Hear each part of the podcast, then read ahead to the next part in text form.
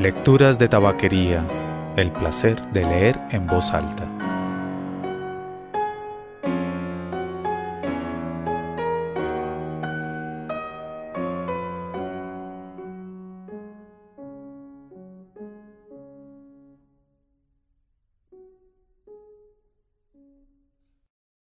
Soy Mauricio Duque Rubla. Usted escucha Lecturas de Tabaquería, el podcast de lecturas en voz alta. Este episodio se publica el 8 de junio de 2022 y termina la temporada que empezó el 6 de octubre de 2021 con una lectura de El infinito en un junco de Irene Vallejo. Hemos pasado por poesía, por cuento, por ensayo, por crónicas. Casi coincide con la finalización de mi otro podcast, que es la lectura de Las Mil Noches y una Noche. Ya por segunda vez. Se publicó desde el 2011 la primera vez y la semana pasada terminó esta segunda esta segunda versión, esta segunda repetición. Los invito, está en, en Spotify, en algunas plataformas de podcast o en milunanoches.co 1001noches.co. Y bueno, terminemos entonces esta temporada con la lectura de un capítulo de un magnífico libro del colombiano Juan Diego Soler.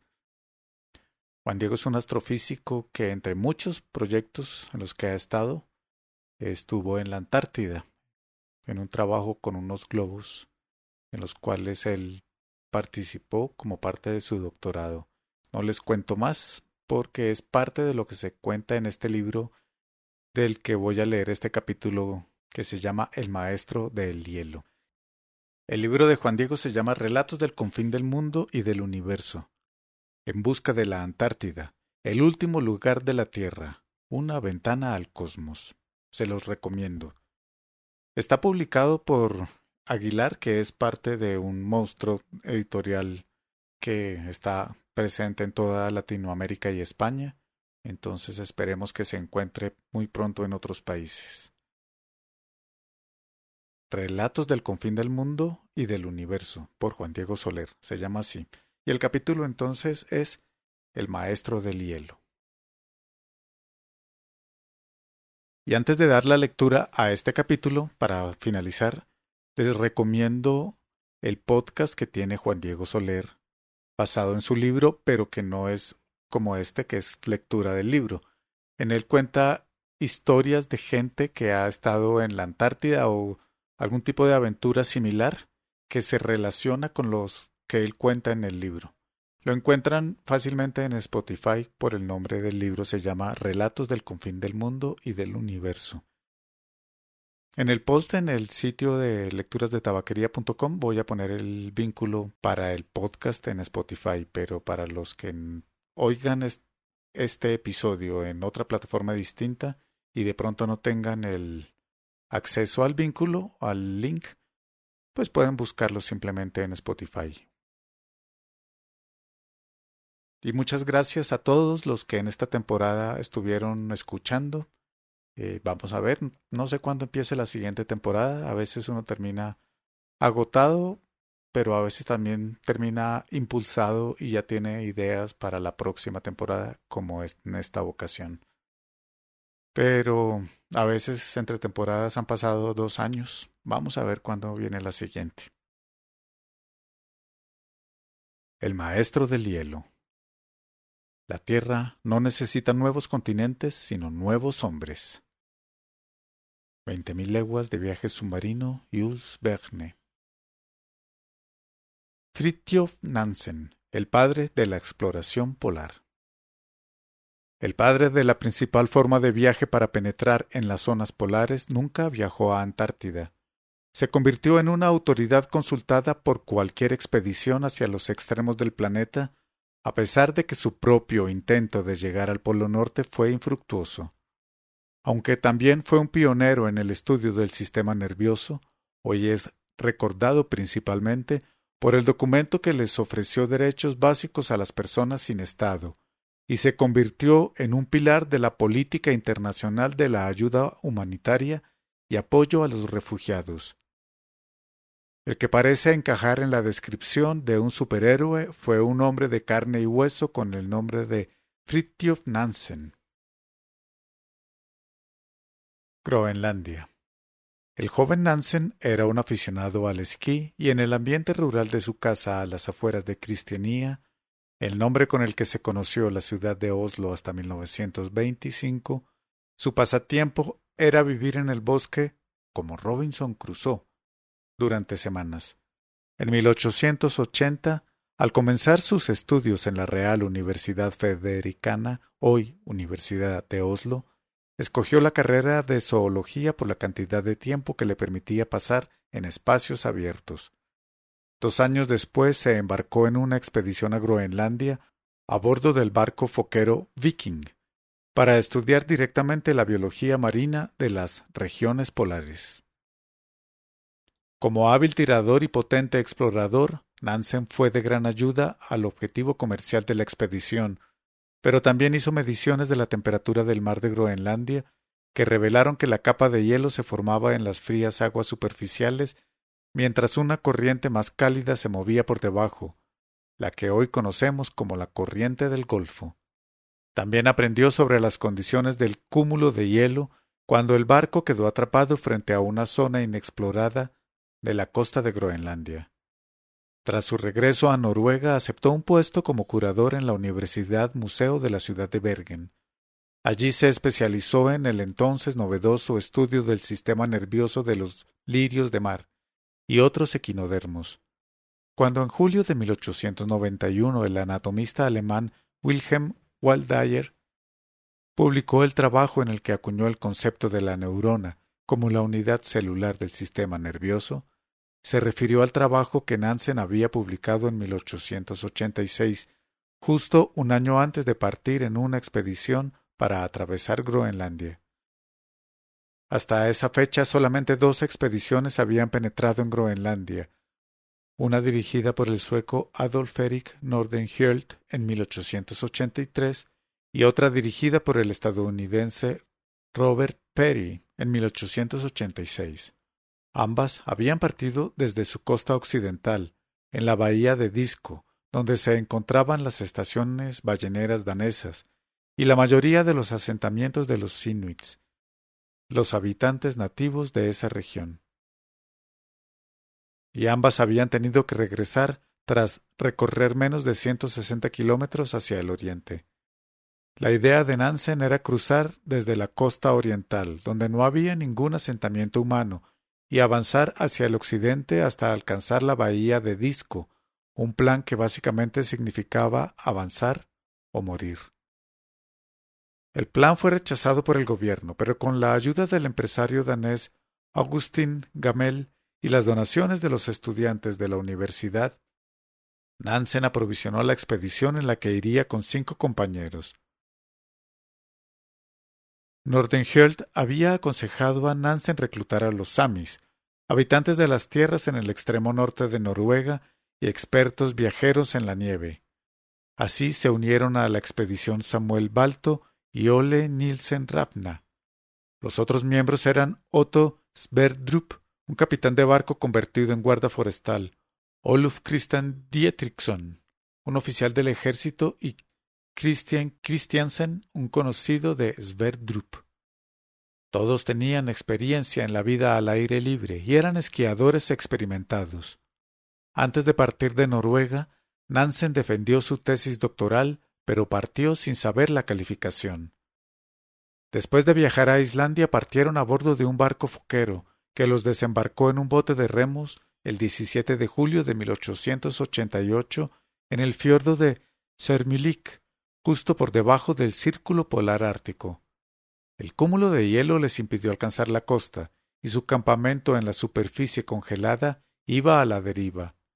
No fue hasta el 11 de agosto cuando encontraron un acceso para ascender al glaciar que cubre permanentemente a Groenlandia. La corriente los había llevado 180 kilómetros al sur del lugar por el que originalmente intentaban acceder. Tras dos meses de travesía en el hielo, ascendiendo hasta 2.700 metros sobre el nivel del mar y soportando temperaturas de menos 45 grados Celsius, los seis hombres llegaron a Nuuk, el asentamiento que hoy es la capital de Groenlandia, donde pasaron siete meses esperando un barco que pudiera recogerlos. Sin embargo, no fue un tiempo perdido. Nansen aprendió de primera mano las técnicas de viaje y supervivencia que los inuit habían desarrollado durante muchas generaciones viviendo en el Ártico.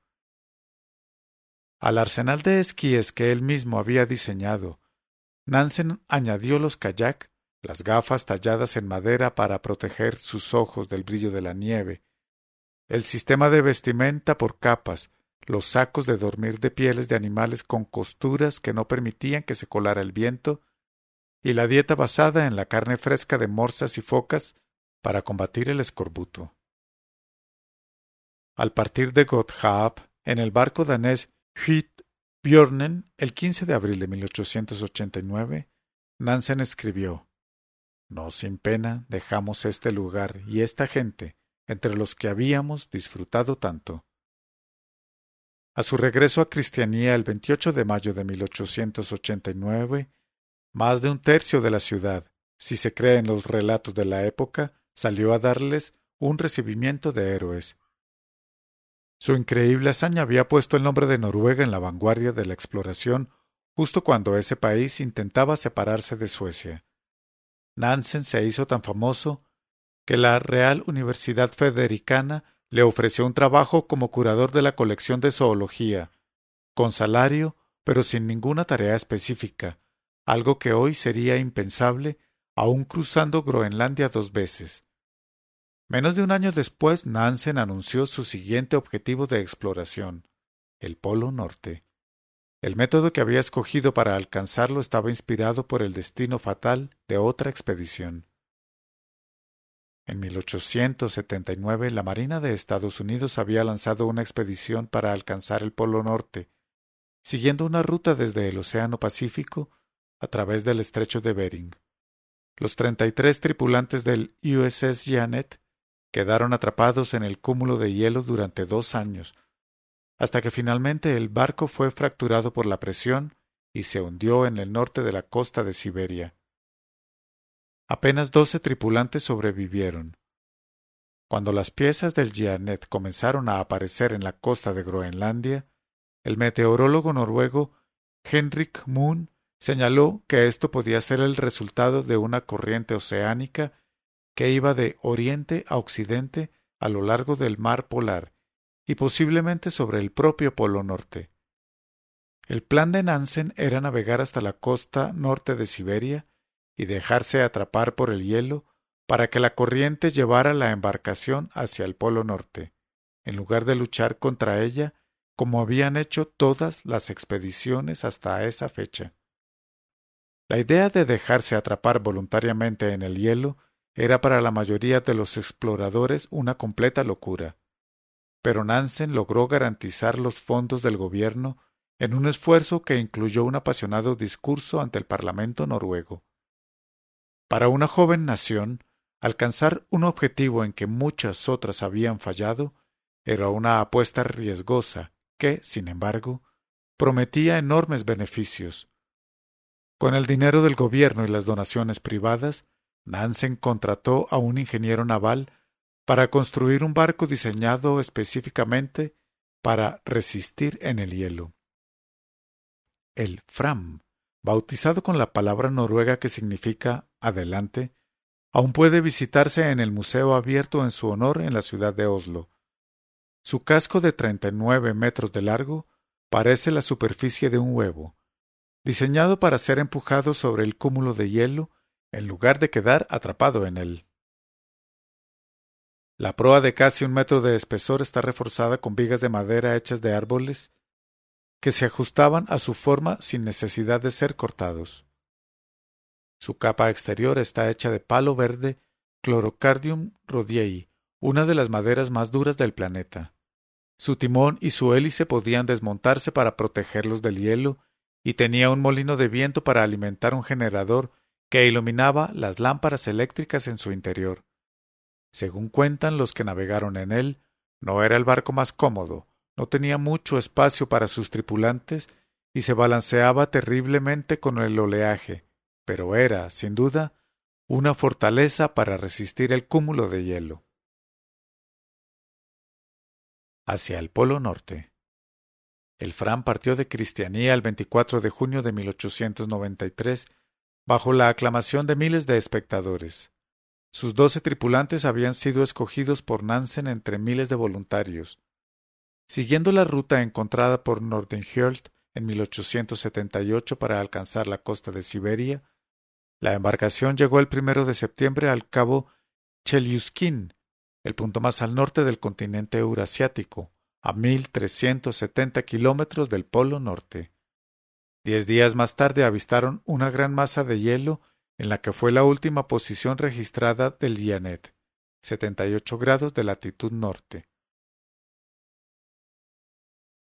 Navegando a través de una abertura en el cúmulo de hielo, avanzaron hasta alcanzar 78 grados 49 minutos de latitud norte, donde el mar congelado les cerró el paso en todas las direcciones. Nansen dio la orden de parar los motores y detener el timón. Comenzaban unas largas semanas a la deriva en hielo, atrapados y sin ningún avance. Finalmente, casi cuatro meses más tarde, en enero de 1894, el hielo comenzó a moverse y a transportarlos hacia el norte. El cúmulo de hielo llevó al Fram hasta alcanzar 80 grados de latitud norte el 22 de marzo. Sin embargo, la dirección del desplazamiento señalaba que la deriva del hielo no los acercaría más al Polo Norte. Durante el verano, Nansen comenzó a fraguar un plan de contingencia para llegar a su objetivo. Abandonaría el barco junto a un acompañante y continuaría el viaje hacia el norte esquiando. Usando cañas de bambú y lona, ensambló un kayak más pequeño, pero más fácil de transportar que los que había aprendido a construir con los Inuit de Groenlandia. El esquiador más fuerte entre los hombres de Fram era Otto Sverdrup, el segundo al mando, pero Nansen reservó para él la responsabilidad de la embarcación, la tripulación y las observaciones científicas hasta que se liberaran del hielo y pudieran volver a Noruega. Tampoco podía elegir al médico de la expedición, ni al oficial meteorológico, ni a otros hombres con tareas indispensables en el Fram. Cuando Nansen le comunicó su decisión, Hjalmar Johansen fogonero, asistente del meteorólogo y a la vez campeón mundial de gimnasia en 1889 y hábil esquiador, le pidió que se tomara unos días para pensarlo antes de aceptar. Para Johansen no había nada que pensar, era la oportunidad que estaba añorando. En noviembre, Nansen anunció su plan a toda la tripulación. Al finalizar el invierno y cuando el barco se aproximara a los 83 grados de latitud norte, él y Johansen dejarían el barco con un trineo y un grupo de perros para dirigirse al Polo Norte, mientras que el Fram, bajo el mando de Sverdrup, continuaría su deriva hasta salir del hielo en el norte del Océano Atlántico. Los dos hombres de treinta y cuatro y veintiocho años de edad respectivamente regresarían esquiando y remando en dos kayak hasta alcanzar la tierra de Francisco José, un archipiélago a 80 grados de latitud norte, apenas descubierto en 1873. Cuando la expedición astrohúngara al Polo Norte llegó allí después de que su embarcación principal quedara atrapada en el cúmulo de hielo. En medio de la oscuridad total del invierno, toda la tripulación ayudó con la preparación del equipo y las provisiones. Los pesados abrigos de pieles fueron convertidos en bolsas de dormir, luego de que resultaran ser demasiado cálidos para los dos hombres moviéndose en los esquíes a una menos cuarenta grados Celsius. Las notas, los mapas y las tablas de navegación fueron copiadas en pequeños cuadernos de hojas delgadas para alivianar la carga. Se hicieron experimentos para calcular exactamente cuánto combustible iban a necesitar para calentar las gachas de avena que iban a ser su alimento durante la travesía, la cual, según estimaban, iba a tomarles tres meses. Cuando el sol volvió a aparecer sobre el horizonte, hicieron viajes de prueba cargando los trineos y comprobando que todo el equipo y las provisiones cabían dentro de los kayaks, dejando espacio para algunas raciones extra de comida para los perros. El 14 de marzo de 1895, a 84 grados cuatro minutos de latitud norte, Nansen y Johansen comenzaron la travesía en la que esperaban atravesar los 660 kilómetros que los separaban del Polo Norte. Después de una semana de avance constante encontraron una accidentada superficie de hielo con trozos de placas que impedían el avance. Los sastrugi, la palabra rusa que describe los canales producidos por el viento en la superficie nevada, formaban una dura superficie llena de surcos que ponía en riesgo los esquíes y resultaba agotadora de recorrer. El 3 de abril, Nansen comenzó a dudar que pudiera alcanzar su objetivo, pues el hielo iba a la deriva hacia el sur y su avance sobre la superficie no representaba ninguna aproximación hacia el polo norte. Cuatro días más tarde, ante un panorama de hielo irregular que se extendía hasta el horizonte, y con la amenaza de quedarse sin provisiones para el viaje de regreso, los dos hombres iniciaron su travesía hacia el sur después de alcanzar ochenta y seis grados trece minutos de latitud norte, aproximadamente a trescientos treinta kilómetros del polo y más al norte que cualquier expedición anterior. Apenas unos días más tarde, con la prisa por levantar el campamento, los dos hombres olvidaron dar cuerda a los relojes que les permitían estimar su longitud. Con nada más que su intuición para reconstruir el avance de todo un día de caminata, siguieron su camino hacia el sur.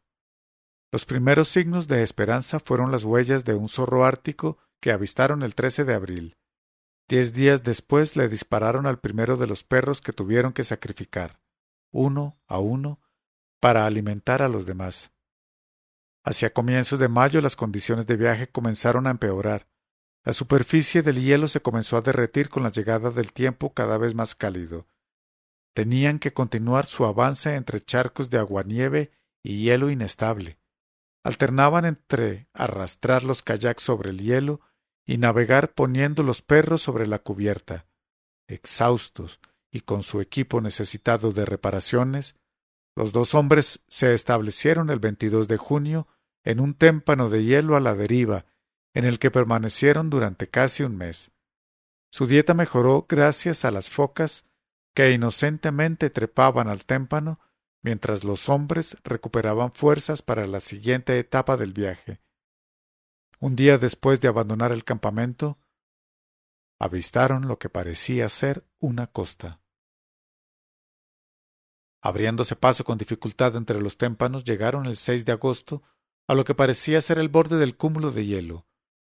Los hombres sacrificaron al último de los perros, unieron los dos kayak y desplegaron una vela para navegar hacia lo que parecía el único objetivo visible hacia el sur. Nansen identificó el cabo Felder en el extremo occidental de la tierra de Francisco José, uno de los pocos accidentes geográficos que aparecían en los precarios mapas de la isla y establecieron un campamento usando piedras y musgo en una ensenada protegida. Allí permanecieron durante los siguientes ocho meses, compartiendo la misma bolsa de dormir para sobrevivir al frío, y con la fortuna de encontrar numerosos osos, morsas y focas que les brindaban alimento y pieles para reemplazar sus ropas, que prácticamente se habían deshecho reanudaron su travesía en los kayak el 19 de mayo de 1896, avanzando hacia el sur entre las islas.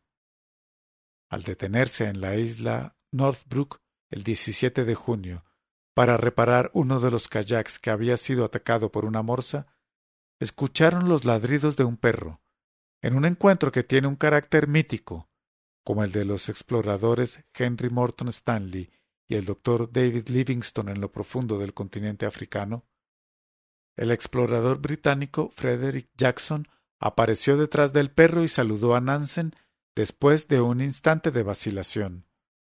Jackson dirigía la única expedición que ese año se encontraba en esa región del océano, y el encuentro ponía fin a las penurias de la arriesgada travesía de los dos noruegos que se habían lanzado a alcanzar el Polo Norte. Con una increíble perspicacia, Nansen le pidió a Jackson recrear el encuentro para una foto que después sería impresa en los periódicos de todo el mundo. Dos hombres, en medio de la costa nevada, frente a los oscuros acantilados del Cabo Flora.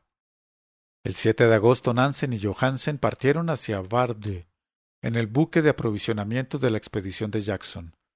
Allí encontraron por un accidente del destino a Henrik Moon, el hombre que había ideado la teoría de la deriva polar.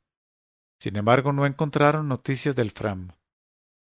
Finalmente, el 18 de agosto, mientras continuaban su camino al sur en el barco del correo semanal, escucharon el destino del barco. El Fram había salido del hielo al noroccidente de la isla de Spitzbergen, a setenta y ocho grados de latitud norte, y había iniciado su travesía hacia el puerto noruego de Tromsø, con todos sus hombres sanos y salvos.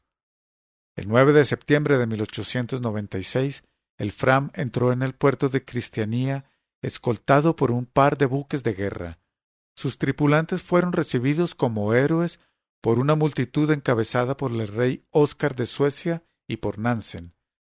El recuento de la travesía, el norte más lejano, The Farthest North, fue publicado apenas unos meses después de su regreso y se convirtió en un inmenso éxito en ventas que convirtió a Nansen en un ícono de la exploración polar. Nansen había demostrado que los métodos de viaje de los Inuit y los Samis, los pueblos nativos de las regiones árticas, eran superiores a las enormes expediciones que a lo largo de décadas habían producido la pérdida de tripulaciones y grandes embarcaciones en las aguas polares. En su arriesgada expedición había establecido que el Polo Norte no estaba situado en tierra, ni en una capa de hielo permanente, sino en un cúmulo de hielo cambiante e impredecible. Las mediciones de la tripulación del Fram habían demostrado que el océano Ártico era más profundo de lo que se imaginaba, sin masas que impidieran el avance del hielo, y habían probado la teoría de la corriente polar. Años más tarde, el oceanógrafo sueco Walfrid Ekman, discípulo de Nansen, probaría que esta corriente es el resultado de la rotación de la Tierra y al igual que la rotación de los huracanes, era el producto del efecto Coriolis. Las observaciones tomadas por la tripulación del Fram entre 1893 y 1896 aún son una referencia para el estudio de corrientes oceánicas y el hielo ártico. A finales de 2019, la expedición del Observatorio Multidisciplinar a la Deriva para el estudio del clima ártico, Mosaic, por Multidisciplinary Drifting Observatory for the Study of Arctic Climate, partió a bordo del navío de investigación alemán RB Polarstern.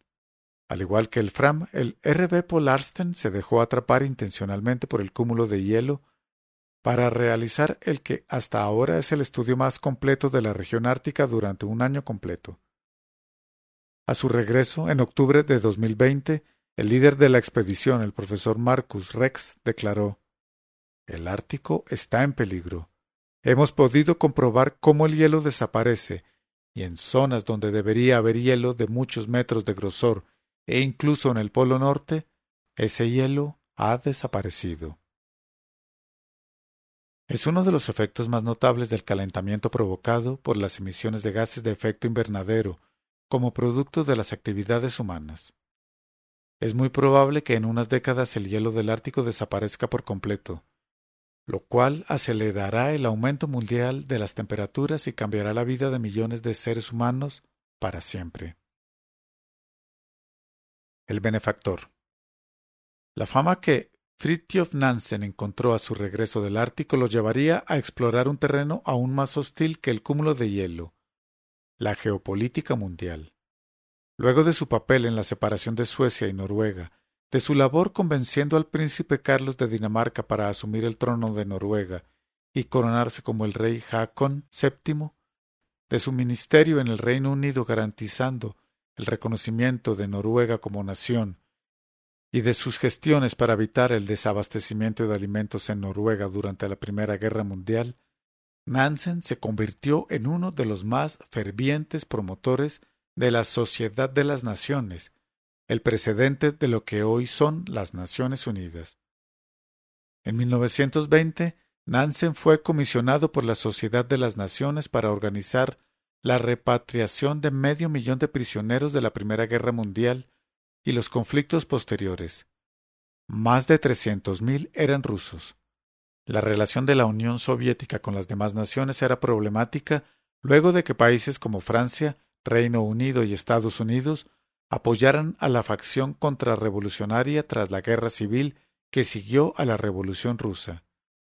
El reconocimiento internacional de Nansen y su experiencia en Rusia, adquirida durante sus expediciones polares y en los viajes que hizo tras su regreso, lo hicieron un interlocutor confiable para los soviéticos. Además de su responsabilidad en la repatriación de los prisioneros, Nansen le dio visibilidad al desabastecimiento que amenazaba a más de 30 millones de personas en la Unión Soviética.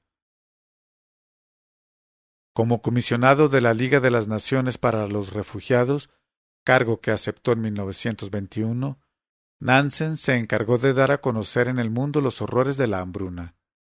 Su gestión fue fundamental para facilitar la llegada de ayuda humanitaria, mientras que la mayoría de los países usaba la tragedia para señalar los defectos del régimen comunista. Aunque los fondos recogidos por Nansen eran apenas una porción de los ofrecidos por Estados Unidos para mitigar la tragedia, su labor marcó un compás moral contra el uso de los alimentos como un arma ideológica. Uno de los principales problemas que obstaculizaron la labor de Nansen en favor de los refugiados era que la mayoría de ellos carecían de documentos que certificaran su identidad o su nacionalidad. Sin estatus legal en el país en el que se encontraban, los refugiados no podían viajar a ningún otro sitio, ni acceder a derechos fundamentales como registrar a sus hijos o enterrar a sus parientes. Nansen ideó un documento que se conoció como el Pasaporte Nansen, una certificación de identidad para personas sin nacionalidad, y logró convencer a más de cincuenta gobiernos para reconocerla y permitir a sus portadores cruzar las fronteras legalmente.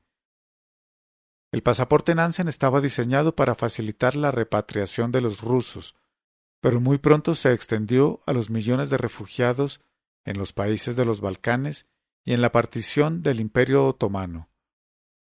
Por esta encomiable labor se le concedió el Premio Nobel de la Paz en 1922, aunque su labor humanitaria continuó hasta su fallecimiento en 1930.